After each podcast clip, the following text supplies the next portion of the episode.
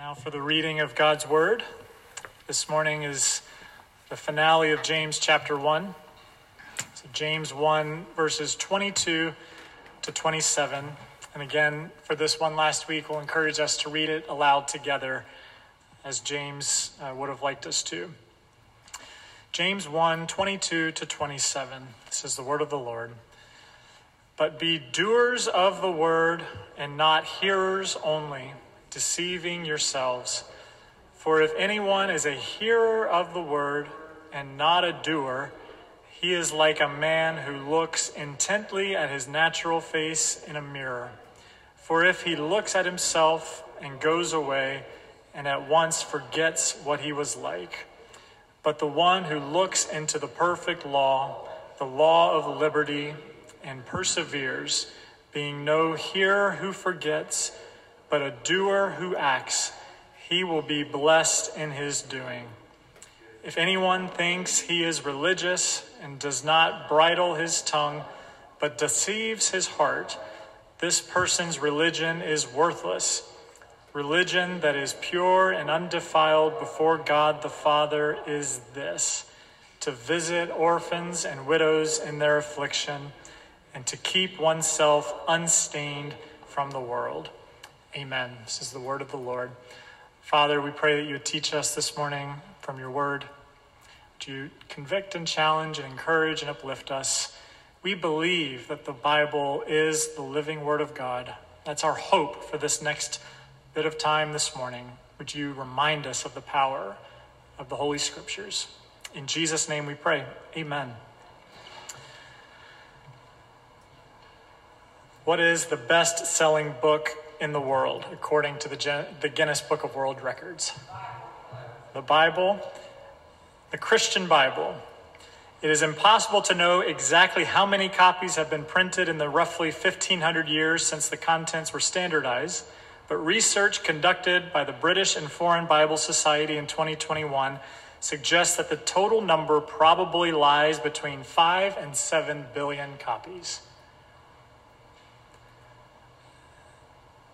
Before the advent of the printing press, the number of Bibles in the world was very small.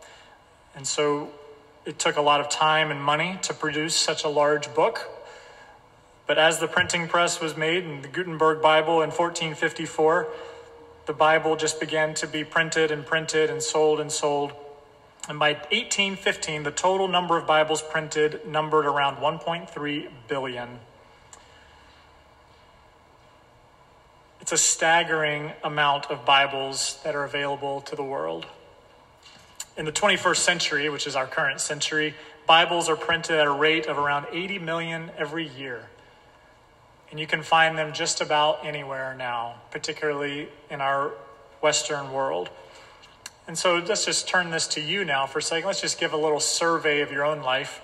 Just think through a couple of questions here. How many Bibles do you personally have? How many churches can you go to within 10 minutes of your house that preach the gospel and the Bible as the Word of God? Do you have technology like an iPhone or an iPad or a tablet that allows you to encounter God's Word from home at any time that you want, with or without Wi-Fi? And do you have Christian friends who just informally, naturally encourage you with words of Scripture when you need it the most? It's a pretty staggering grace and mercy that we've been given to have access to the living Word of God. However, there is still very much an accessless world today that exists. There are parts of our world, which we see every week with our Unreached People Group prayer cards. It says access to Scripture, and it's usually somewhere in the 0% to 1% category. There are still thousands of people that have no access to Scripture or limited access to Scripture. And so if you go on Wycliffe Bible Translators website, for instance, you'll find a whole host of statistics. I'll just give you a couple here. There's still 3,495 languages with some Scripture printed for them. That accounts for about 7 billion people in the world. However, there are still 67.6 million people that have no scripture, or at least the scripture is in progress and hasn't been printed fully for them yet. And there are still 1,892 languages that need translation or even just preparation work to begin the process of translation. And that's about 145 million people. Again, I'm looking at numbers here and I'm just staggered.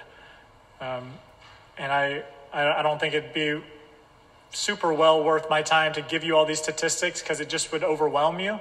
But I encourage you to Google the number sometime and find these statistics for yourself.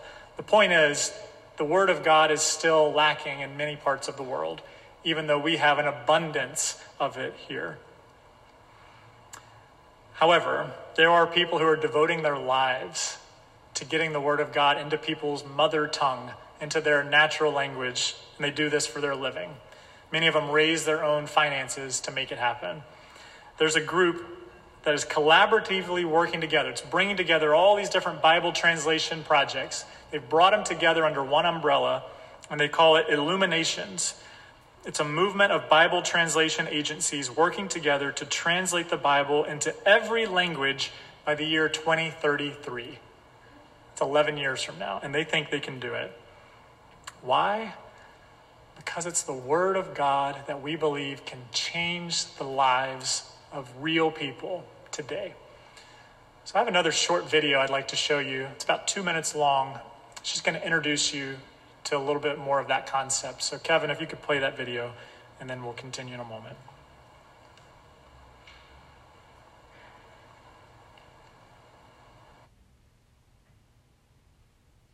I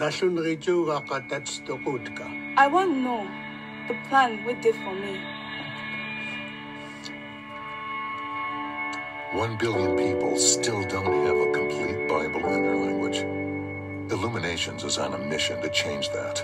Sapila. Call me now. Make an eternal impact. For only $35, you can have a Bible verse translated in a language awaiting God's word.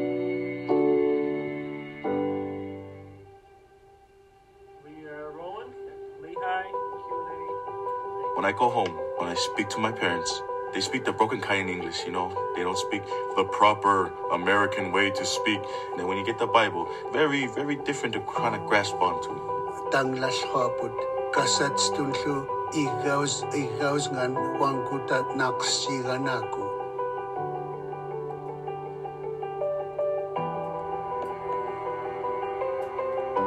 Oh gosh,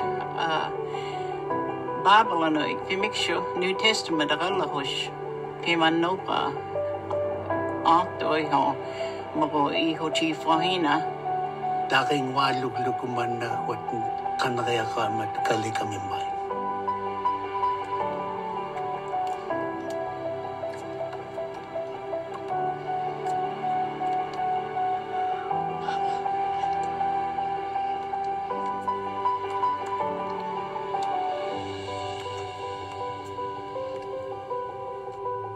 Nama nit kahas kaminyo sa 139 nak kina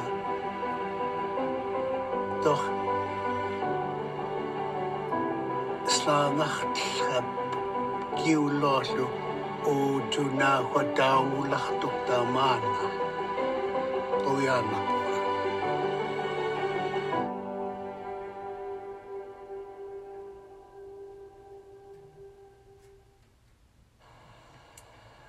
There is real power in the Word of God that should move your heart in a really profound way, to see what the Word of God can do to a person, to their soul, to their heart. And so this morning, as we kind of finish up this study in James chapter 1, the last section of this text talks about the Word of God. What do we do with it? So we've been asking ourselves the question every week, what do we do when fill in the blank happens in our life? We've talked about trials. We've talked about temptation. We've talked about anger. We've talked about very practical things. And the thing that's coming to us today, which is so important for us as Christians or as people who are longing for answers in life, is what do we do when we hear the Word of God? When the Word of God is brought to us and encounters us and finds us out, seeks us out, and we hear it, when we hear the Word of God, what do we do? James has just a famous, famous answer for us. And I'm going to just unpack that for a few moments this morning. So look first at verses 22 to 25. James says, "Be doers of the word, not hearers only, thus deceiving yourselves. For if anyone is a hearer of the word and not a doer, he's like a man who looks intently at his natural face in a mirror. He looks at himself and goes away and at once forget what he looks like. But the one who looks into the perfect law, the law of liberty, and perseveres, being no hearer who forgets, but a doer who acts, he will be blessed in his doing." So that picture that I've shown for the last several weeks on the front of the bulletin, it's been on the screen of, you know, what do you do when something happens? It's a picture of a mirror. And I told you there was a mirror coming, and we found the mirror this morning. And the mirror is like someone who looks into it and forgets what they look like. And James's takeaway, famous warning to us in his letter and to the original readers was, don't do that with the Word of God. Don't be like someone who looks in the mirror and then walks away and forgets what they look like. Don't read it and then do nothing with it, because the Word of God is living and active.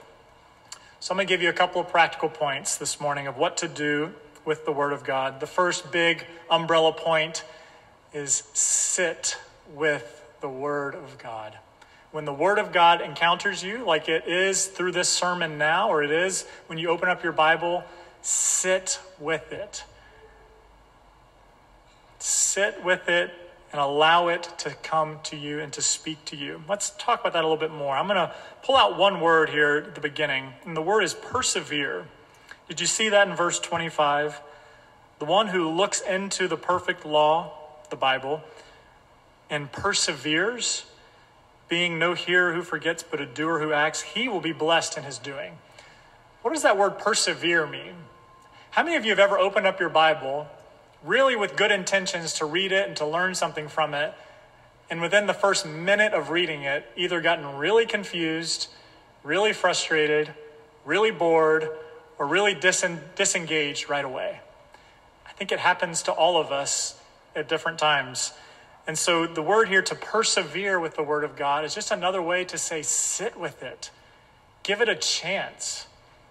Continue in it. That word persevere, it's translated in other ways throughout the New Testament. The Greek word can also be translated continue or abide or rest in it or remain in it or be steadfast in it. When the Word of God comes to you, stick with it, persevere in it, sit with it. A couple of weeks ago, I think I told some of you I had a chance to fly down south to visit my grandfather just to help care for him with some of his medical needs.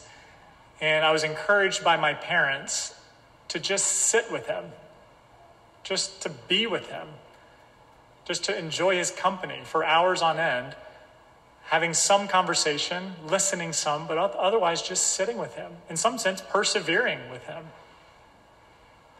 To enjoy him, right? To smile with him, to savor that time together, because it won't last forever. And that is the encouragement with the Word of God, is to sit with the Word of God. Eugene Peterson has a famous book. I've used the word famous a couple of times this morning. I hope to make some of these things famous to you, maybe, if you don't know they're already famous. But I don't recommend books a lot publicly from the pulpit, but this is one that I really would, because it's on how to read the Bible, how to encounter the Word of God. And it has a memorable title to it. It's called Eat This Book. That's the title of the book. Eugene Peterson, Eat This Book. And you may be saying, what in the world does that mean, to eat the Bible?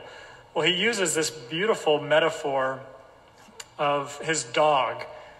He watched his dog one day chewing on a bone. And he said his dog just wouldn't let that bone go for like a full week. He would just eat it, growl over it, chew it, just savor every last drop of any kind of taste he could get from it for a full week. And then finally, after a week, he buried it in the ground. But he got every last bit from that bone. And then Peterson discovers that there's a word in Isaiah 31 of a lion that growls over its prey. Whenever a lion catches its prey, he, again, same kind of thing, savors it. He growls over it.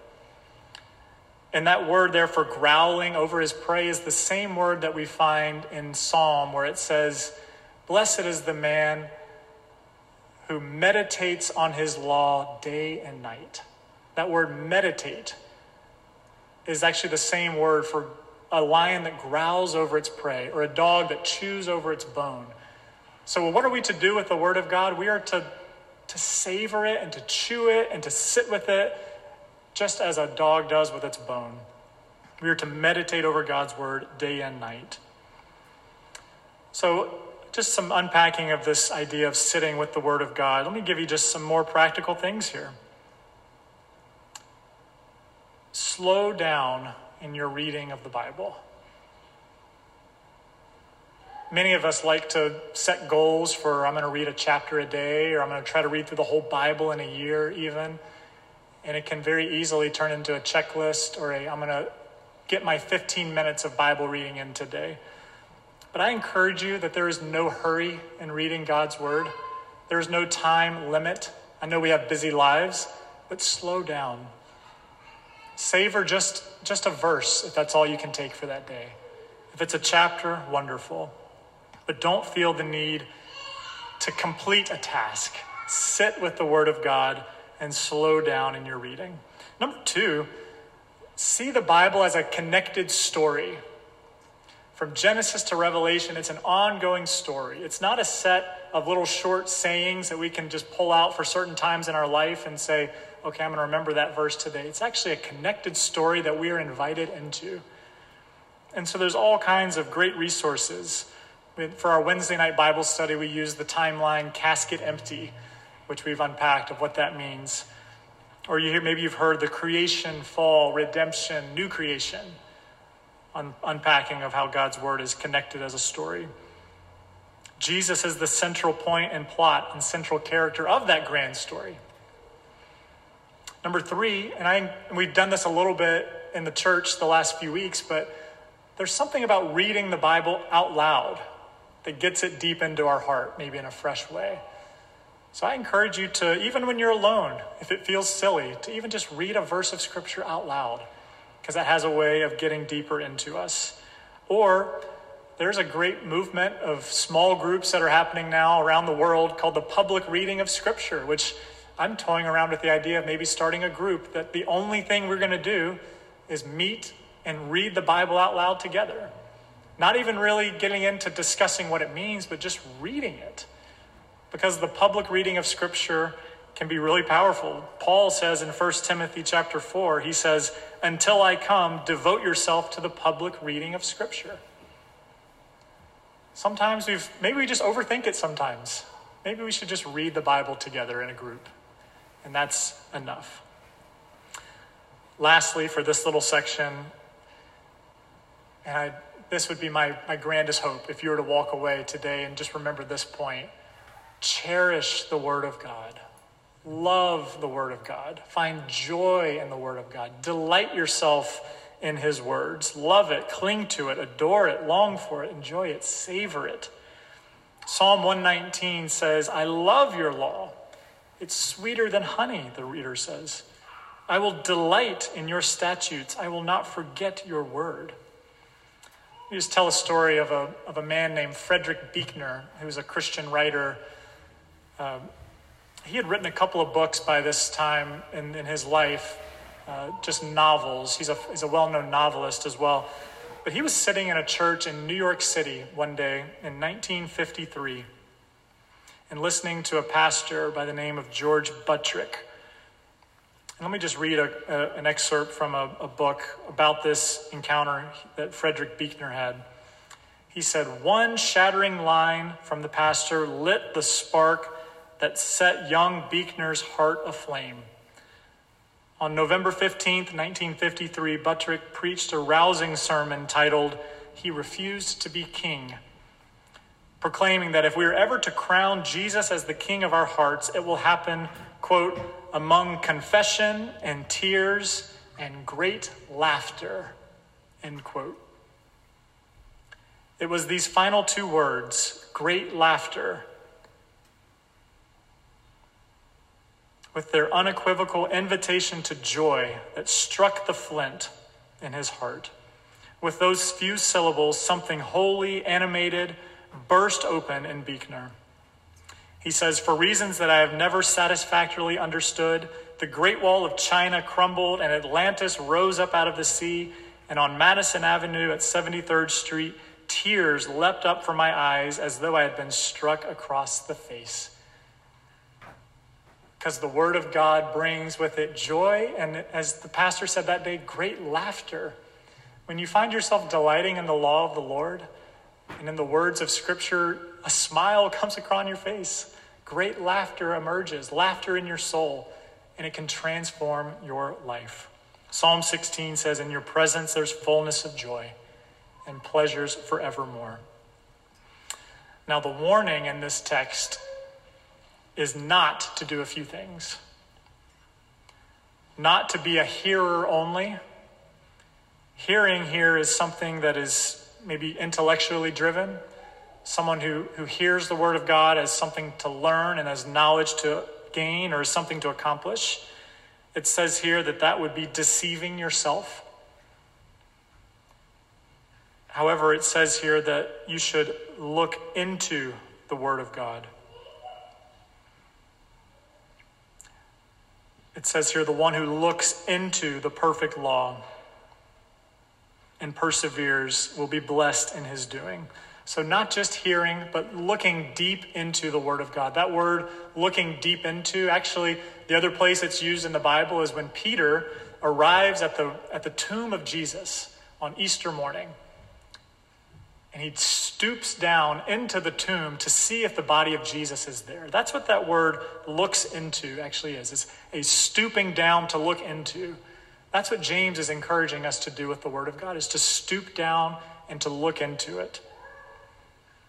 James challenges us not to forget what the Bible says, not being a doer who forgets, not being a hearer who forgets.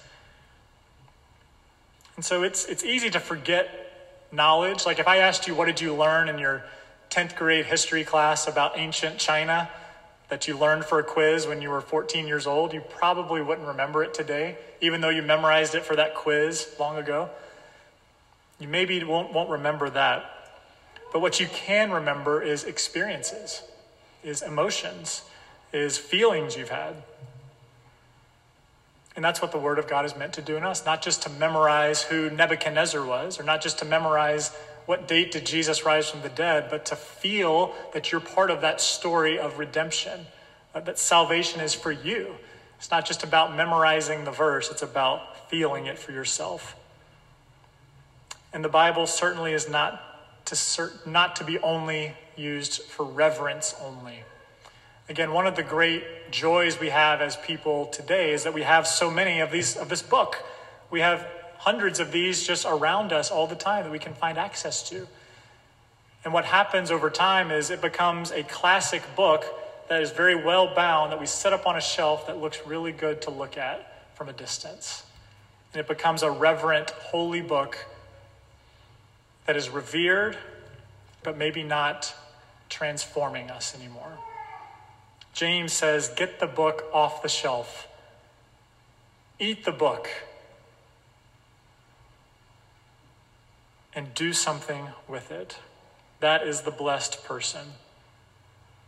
When a person is blessed in that way, when they're transformed by the real words of God through the scriptures in community, then that gets into our second big point here. So after sitting with the word of God, chewing on it, meditating on it, dwelling on it, next, the challenge by James is go. Go. Do it. Go do the word of God. Verse 26, if anyone thinks he is religious and does not bridle his tongue, but deceives his heart, that person's religion is worthless. The word of God beckons us to obedience. As one person says, can music that is not performed really be called music? That's kind of like the Word of God for us. If the Word of God is not acted upon, can it really be called the Word of God? Can a Christian who doesn't do what the Bible says really be called a Christian? Can Beethoven's writing that's on a piece of paper that's not performed really be called music, or is it called something else? The Word of God beckons us to obedience. As the front of your bulletin says, the quote, it says, "The primary body part for taking in the Word of God is not your ears, but actually your feet. You learn God not through your ears, but through your feet. Follow the rabbi," is what it says. Follow Jesus.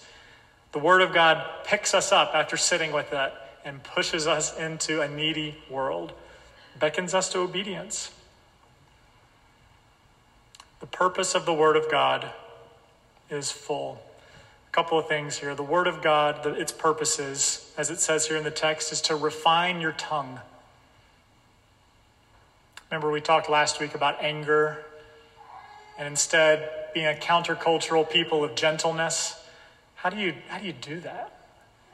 The Word of God alone can do that. The Word of God refines your tongue. It turns you into a person who then takes what you take in and speaks it back in gentleness to the world. It's an interesting metaphor here. It says, if anyone thinks he is religious and does not bridle his tongue, that word bridle, I don't know if any of you guys are horse people. My youngest daughter is getting into horses a little bit. So there's a metaphor here about horses. Horses, wear a bridle with a bit in its mouth, and that's how you guide a horse, is this bit goes into the mouth, and you're sitting behind, and you're moving the bridle and the straps. It's moving the mouth, and that's how the horse goes. And so we too are to be guided by the Word of God in a similar kind of way. It's kind of an interesting metaphor, and you can imagine that if someone is sitting up on a horse and doesn't know how to use that very well, it's a really painful experience for the horse. Can really hurt their mouth. And same too for us with the Bible. If we don't know how to handle the Bible well together, it'll be painful actually for us. It can be used deceptively. It can be used and not accomplish its purposes. But if the Word of God is being used well, if the Holy Spirit is directing us, it refines us and guides us. The Word of God teaches us truth and life. The Word of God sends us into the world. I've been watching a lot more TV recently because of the Super Bowl and March Madness is coming up. I'm a sports fan, so I've been watching more commercials recently during the middle of these games. And there's a commercial that came up recently by a travel company, and it's a really kind of moving commercial. It shows all these different objects that people buy or acquire over the course of their lifetime. And then finally, at the very end, it pans into this beautiful beach scene, and it says memorably at the very end, "Do you think any of us will look back over our lives and regret the things we didn't buy? Or will we regret the places we didn't go?" And that's what the Word of God encourages us to do as well. To go with the Word of God. To take it into a needed world. The last quick point here is the point on religion. This is about the only place in the Bible where you'll find that modern word religion. Verses 27 and 28 says, "Religion that is pure and undefiled before God the Father is this, to visit orphans and widows in their affliction and to keep oneself unstained from the world." So I ask the question, what is true religion? What is true practicing out of your beliefs? The next series we're going to get into starting next week, and we're going to be in there up until Easter Sunday, is a series called True Spirituality. And we're going to unpack each week a different aspect of spirituality as the world sees it, and see how the cross of Jesus transforms that into the truest version of itself. I think we're going to learn a lot through it. I've learned a lot just by beginning to study it. True religion really is pretty simple, as James puts it. He says true religion is visiting orphans and widows, the abandoned, the neglected, the least of these, those who have experienced pain, those who have been abandoned by society, those who are struggling to make ends meet. And the other hand of it, true religion is keeping yourself unstained from the world. not allowing yourself to be overcome by what the world sees as right or as good or as purposeful. To keep yourself unstained from it, to be holy, and to look to Jesus. True religion is informal, but not unscripted, as James would say. Informal in the sense of true religion is not coming to church on a Sunday morning week after week and performing the ritual of being here. True religion is not perfecting a daily quiet time just for the sake of doing it. True religion is not just serving the poor for the sake of serving the poor. True religion is informal in the sense of having your heart transformed from the inside out so that all those things you still do, but you do so as an overflow of the love of God that he's poured out to you. You've been so transformed by his grace and mercy that now your informal life, the way you interact with the gas station attendant, the way that you do your grocery shopping, all that is transformed by the love of God. But it's not unscripted. There is a plan of redemption that God is putting forward, and we are part of that story. The church is plan A in the story of God. So as we finish, I'm going to leave you with an image of a bee. It's almost spring. Hopefully. It's New England, right? You're going to start seeing bees come out in the next few weeks. Did you know that a single bee lives less than 40 days on Earth? It visits about 1,000 flowers, and one single bee itself produces less than a teaspoon of honey. But for the bee, that is their life. That is the call that they've been given from their Creator, to produce that much honey, to live that short of a time, but to give the world the sweetness of honey. Thank God for bees, right? And again, the psalmist in Psalm 119 says, "Your word, O Lord, is sweeter than honey." God led his people into a land flowing with milk and honey. And by his word, he is leading us into true life today and into an eternal paradise forever in heaven, where we will see it all made right. What to do when the Word of God comes? Sit with the Word of God. Go with the Word of God. And be truly religious in the way that Jesus has taught us. Heavenly Father, we thank you for the Word of God. We thank you for the blessing that we have in this country and in this city of having so many copies of the Bible available to us in our mother language. We thank you for people in our lives that help us to understand it, that encourage us with it. We pray that we would take up that responsibility and find joy in your word. And for those that do not have your word, Lord, we pray that you would raise up workers and translators to get the word of God into the mother tongue of people around the world, because we think that will change the world for good.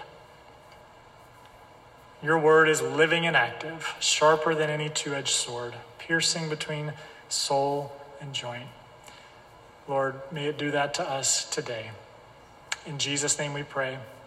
Amen.